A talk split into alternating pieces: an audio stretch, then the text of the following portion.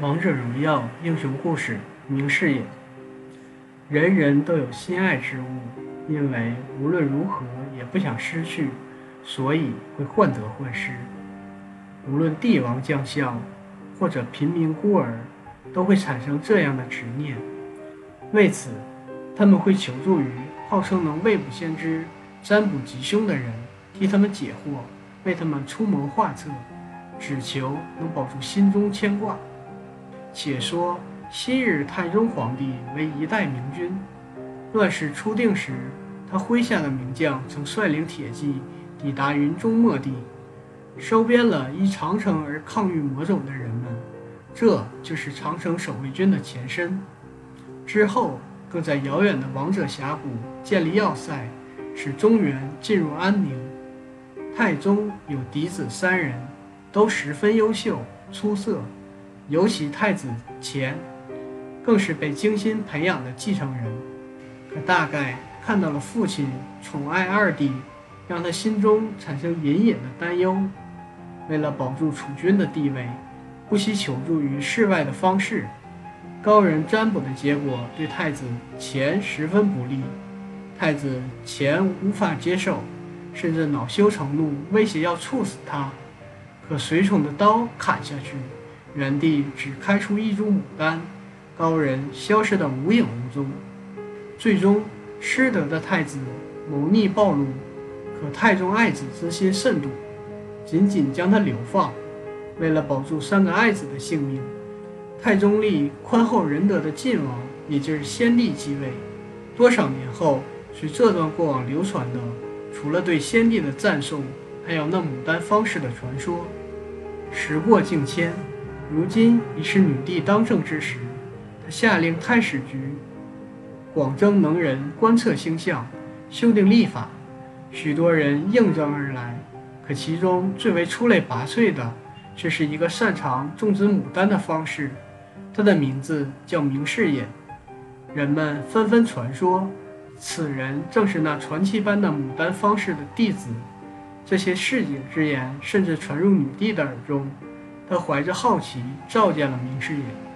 明世隐呈上三条卦象，每条卦象都对应长城守卫军一场战事的预测，而这些预测数日之内都一一应验。女帝心中十分惊讶，她心怀壮志，想要令盛世长驻，这是她从不曾放下的心愿。无论这方式的预测来自卦象还是谋略，都必将可以成为自己的助力。于是下令给予明世隐重重犒赏，可明世隐拒绝了。他想要的只有长安城的一间小院，能让自己培育牡丹花，以及与弟子在花下一棋。他如愿以偿。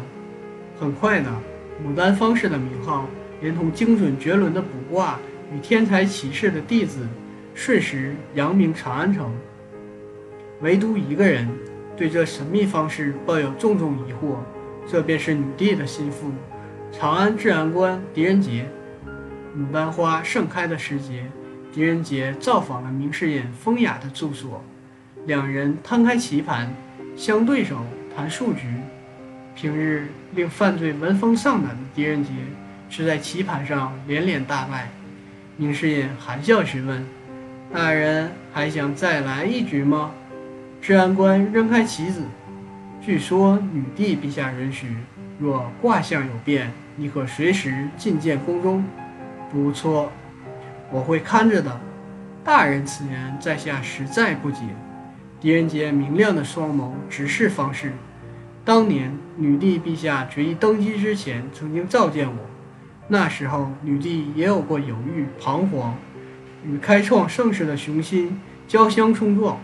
他对自己的心腹说：“好好看着我，看着我，告诫我，警惕我，不要让我偏离初衷，让我和我的理想能一直延续在正道上。”女帝是真正的强者，她的意志和决心比任何人所想的都要坚定。你处心积虑所求什么，暂且隐瞒也没关系，我会注视着，始终。望着扔下警告、扬长而去的治安官身影，方士露出嘲讽的微笑。那还真求之不得。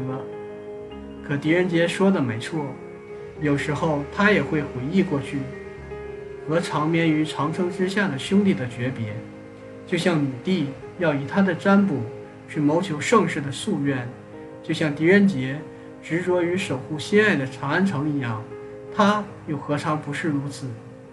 他来到长安，也是为了求回自己心中那不可失去之物。花如盛世绽放，以人心所培育，